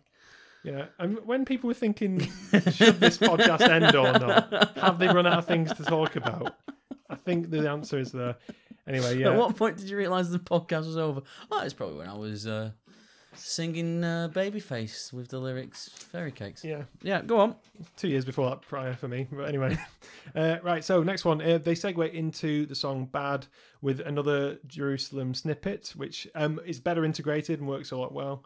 The crowd are very on board. I really like the when he said uh, "Let it go." The crowd are completely, you know, ready to do this. And have you have you noticed, Tyler, how um, this is actually the um, it's the what's called set. It's the um, uh, set from Live Aid, but in reverse but actually they've obviously got time to play everything. So um, Sunday Bloody Sunday, not in reverse, sorry. They got Sunday Bloody Sunday, then Bad, but you know, before Live Aid they went on for Bad too long and then couldn't play Pride, which was the single they wanted to promote. That's really. I thought the only reason they'd played Pride was because as a callback to Live Aid. Well, I think that's That's, really interesting that's that why they've done, that. Yep. Oh, the clever little sausages. Yep. Although still don't think they should have played Sunday Bloody Sunday, but there we go. Um, no, but now I get why they've done that.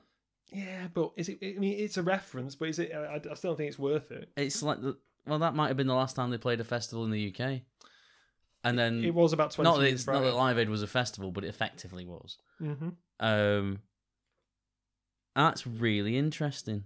it's really not. I know, I really like that. Well, glad to glad to be of service to you. Yeah, um, I, thought Bad was a surprise, but now you you kind of made made it make sense. Really, really going for a special moment. One at, at one show with one stay, Bad, and with or without you. That for a U2 show, you don't get all of those songs in the same show. Yes, and uh, my problem with that is I'm not sure they'll be able to. I mean, I guess they do. They do. I was going to say they don't give it everything they can do because usually you want to save up some emotion to make a really memorable version of them. But I guess it, it, it works. It works well enough. Mm. Um, Bad in Jeru- uh, Jerusalem is epic. And um, uh, did you catch the wild smiling? Sorry, the rare smiling Larry that appears. I, I didn't, but I, I might have blinked at one point. So. oh, he, he he seems to be um he seems to be he he seems to be as happy as um well, Larry Yeah. uh, in this show. uncharacteristically. Yeah, uh, fair enough. Um, Pride, bad sound initially. Like a really, I know we've had bad bad history of Pride, but um, I think this is one of the rare occasions where they definitely should have played Pride. I, I would have put it on the set list even if I wouldn't enjoy it myself that much. But I just think Edge's, Edge's sound sounds bad. But maybe we're going back to what you said about the BBC. It it doesn't seem like the sound has been captured very well because the crowd are incredibly on board with this. Mm. Um, Bono's very humble. Um, yeah, it, it works. It works very well for that setting. I just don't think it's recorded very well. I mean, what have we got to say about Pride at this point? Without repeating myself, I haven't. No, I think this is a good show, and I think they played everything well.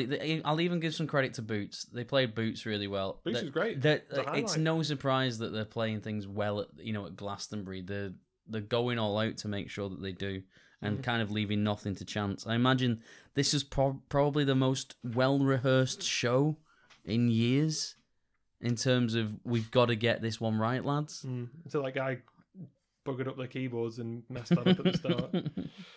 Well, if all it takes is a DJ to mess up your sound, you like to, to bump into it.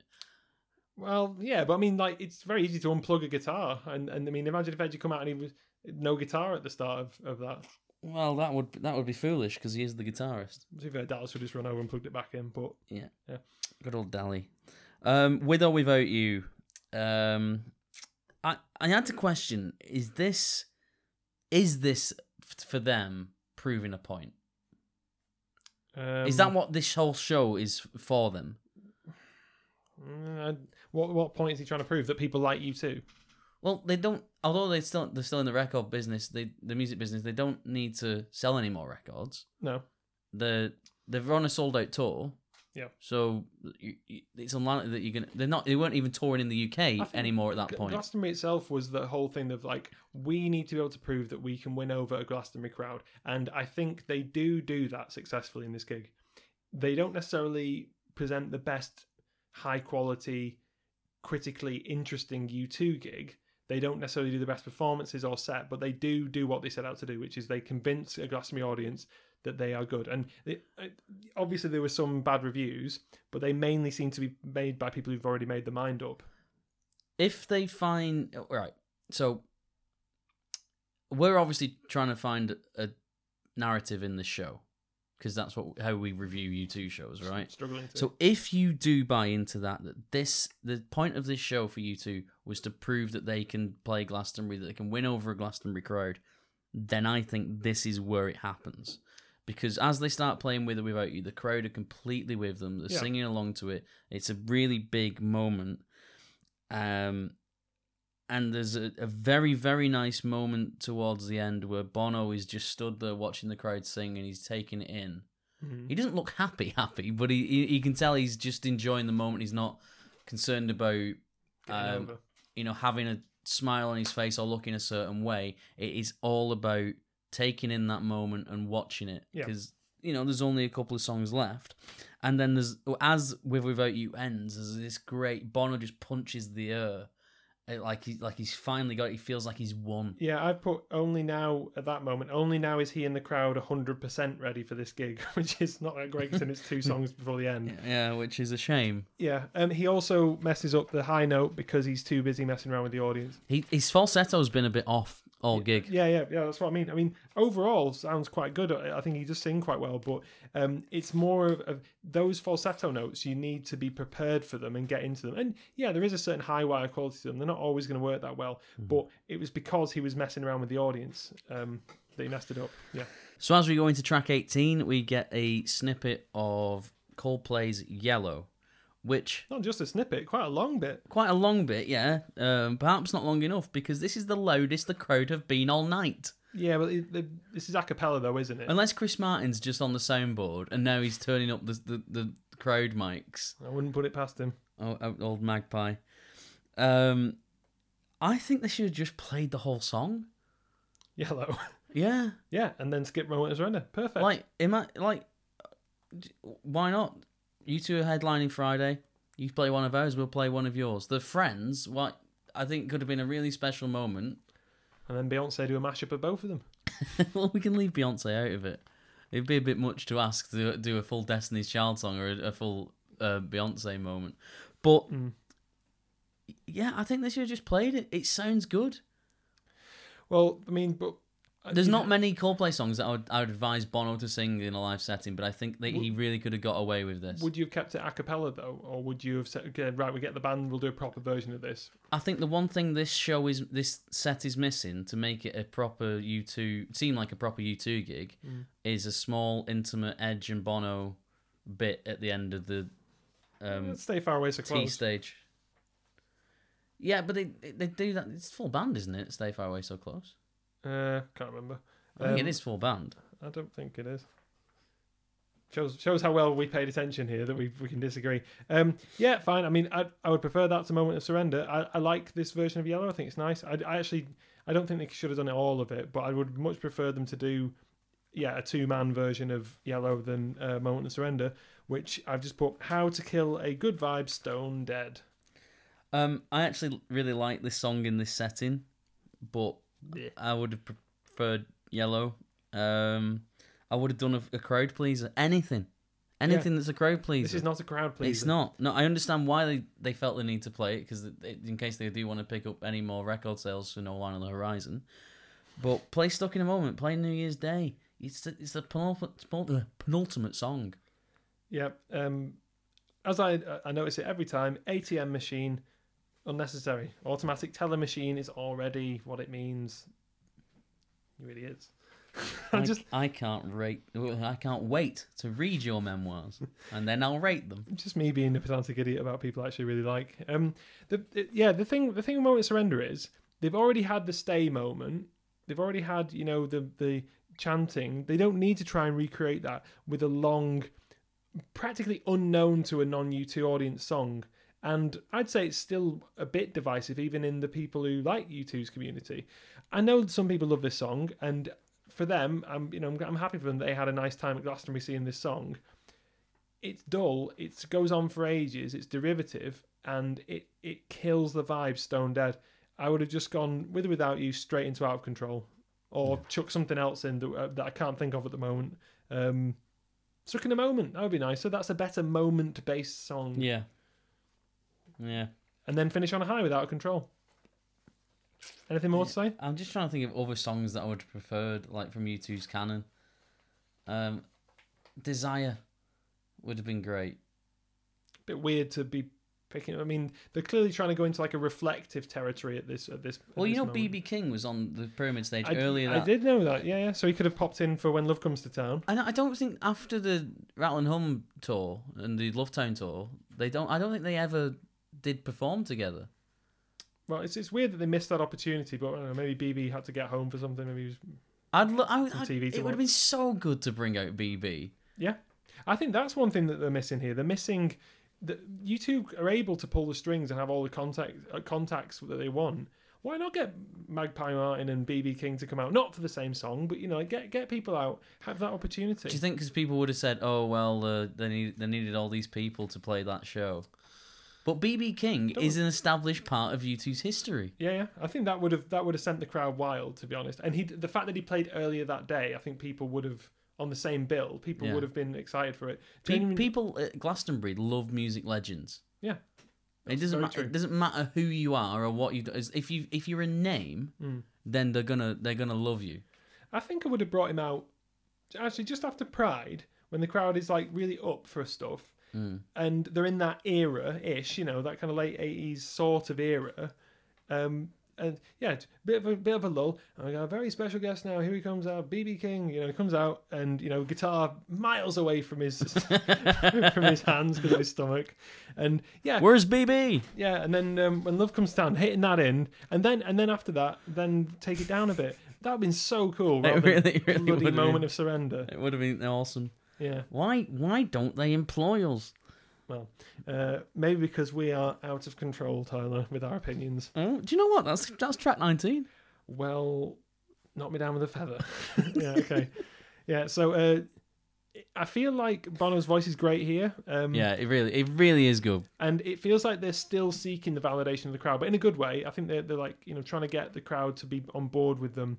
Um, Bono's voice sounds good, but and I'll say this for the final time. This is a good version of a song that they've done better elsewhere.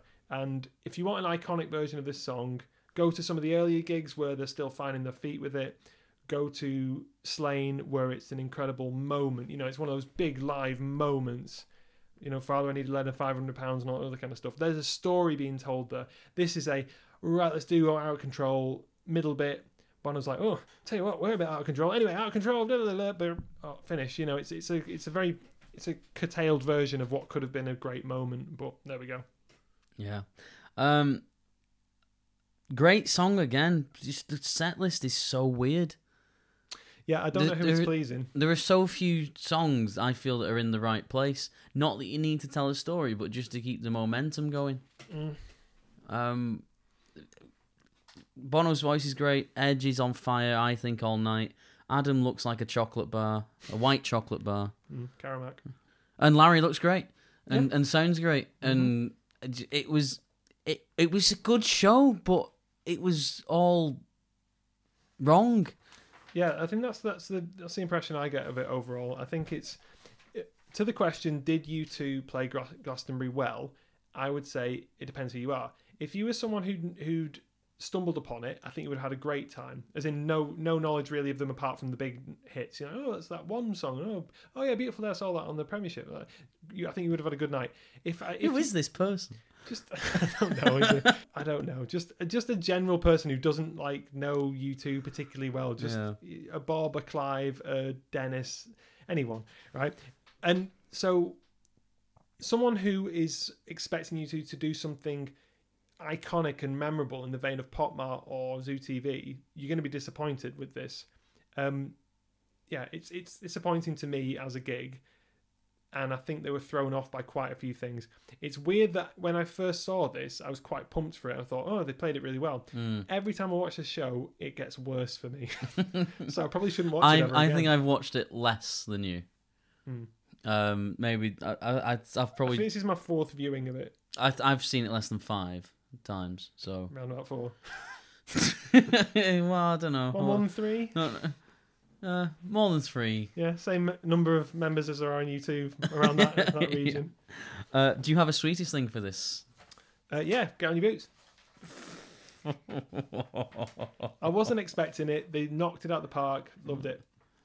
Um, difficult one. I think I'm gonna go with until the end of the world. Really, there's a lot of really nice moments.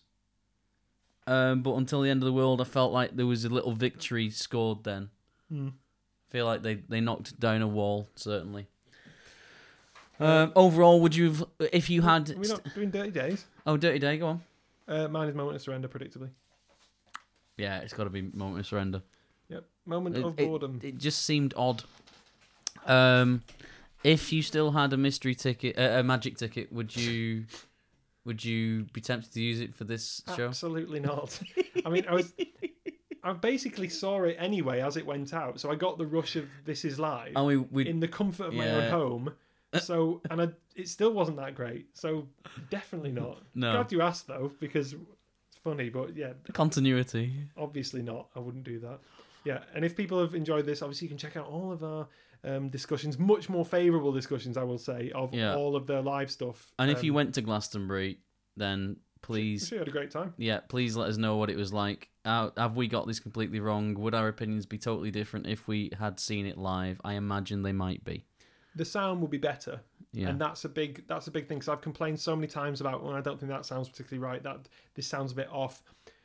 Obviously, gigs are totally different live to how you see them, and there's been so many gigs I've been to where I've just stood in a different place to someone, and I've been coming out, and they've said, "What did you think?" I've gone, "The sound was incredible," and they've said, "The sound was terrible." It- It's it can be something as small as as Sometimes you can actually be stood too far forward. yes, yeah. yeah. So I think all of my teenage gigs, when I went to see a band, it was always just that very um, juvenile thing of I need to be as close as possible, yeah. which led to uh, our friend Vinny, who sometimes appears on the podcast, passing out during a, a uh, Queens of Stone Age gig because he was dehydrated. I remember uh, the first time I saw the Catfish and the Bottlemen. I would we were round towards the right of the stage, Mhm. and the sound just wasn't right. And my mates went, "Where are you going?" I said, "I'm, just I'm gonna go to the back back and see what it's like at the back Mm.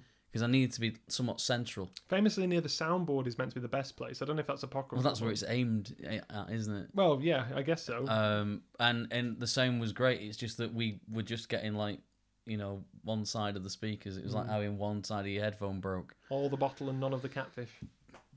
All the bottle and none of the men, unfortunately. um. Anyway, so there we go. That was U2 live at Glastonbury, 2011. A gig I imagine they'll never do again. Well, hopefully they won't do that set list if they do do it. Uh, maybe they will. Maybe they will. What's next for U2?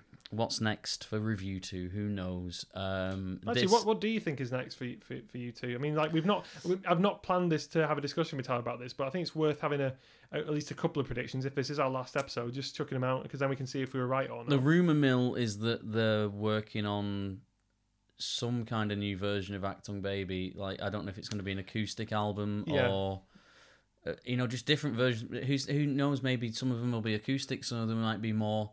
I think they were going to Uh, mess around with tempos as well, maybe slowing some down, speeding some up. You need to change keys because Bono's voice has changed. Yeah, which is which I think is is interesting. I think they might be taking some of the songs and thinking, this was one iteration. Can we like you know an acoustic stripped back version of Acrobat, for example, might be Well, interesting. We recently listened to all the baby versions of the Achtung Baby tunes, which, which was kind of like the demo versions of the tracks. Do you remember that? Not really. the kindergarten version. It's from the Uber Deluxe box set. Oh yeah, yeah. yeah. Um, so uh, there's some int- a lot of interesting stuff there. Sometimes the songs are harder, sometimes the songs are softer, and Mm. compared to what turned up on Achtung Baby. So I think that's that's going to happen. Um, I think an album's a long way off.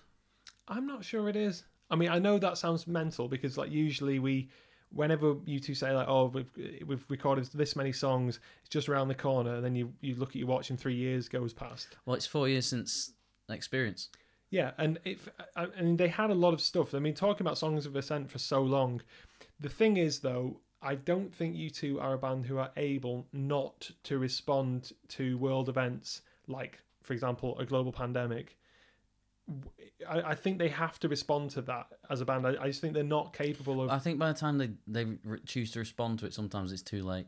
Yes, and I don't. What I'm saying is, I don't. I please do not want a really topical based um, album. I think they actually they responded to Trump quite well by alluding to it, but not being like direct about it. If you know what I mean. I think that that was good because it really dates your work. It makes it too stuck in one particular moment, so to speak, and it it can make it sound a bit bit rubbish. I don't want them to do a COVID album. Actually, I think there's going to be some very, very bad art done because of the pandemic. There's going to be loads of really bad COVID novels, really bad COVID poetry, some of which I've tried to write myself.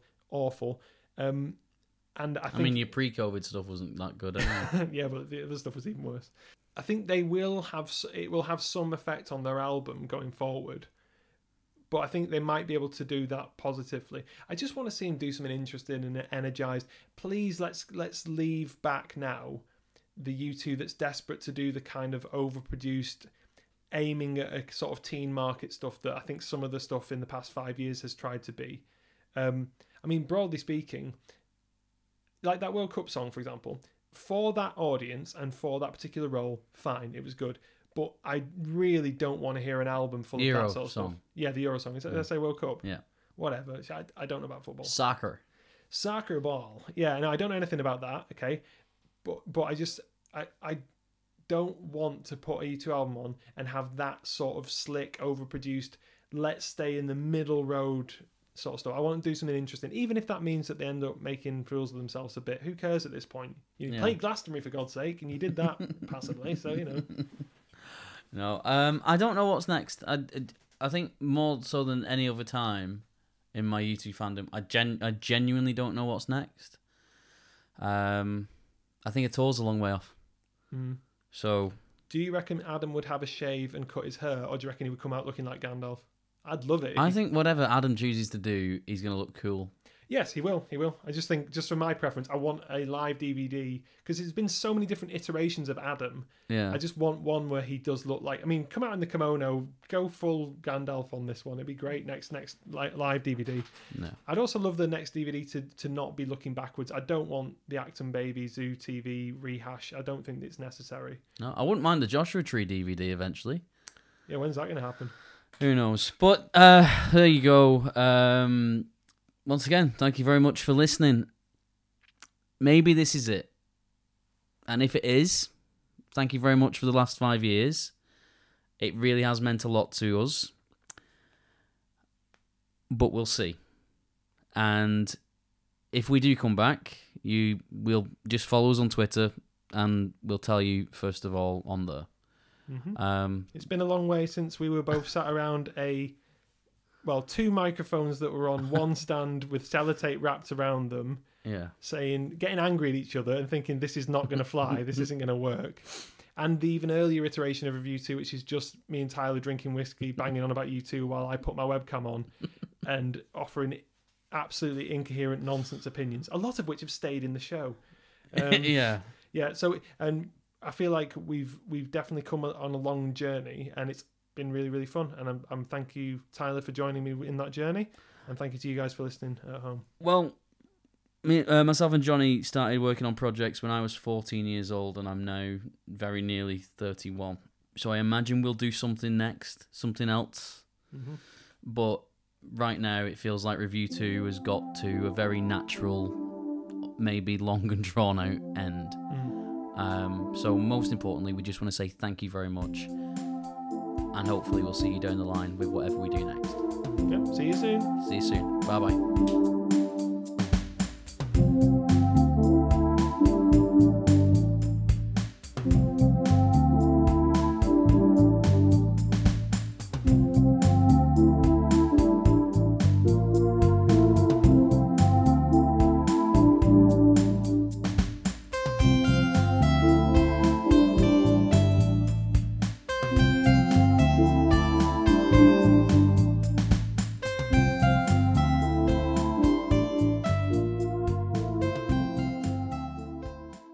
Thank you for listening to RevU2, the U2 podcast. If you'd like to get in contact or for more information, please follow us on Twitter at REV underscore U2 or on facebook.com forward slash REV U2 For those rebel type guys, why not email us at review2contact at gmail.com. RevU2 was presented by Jonny and Tyler.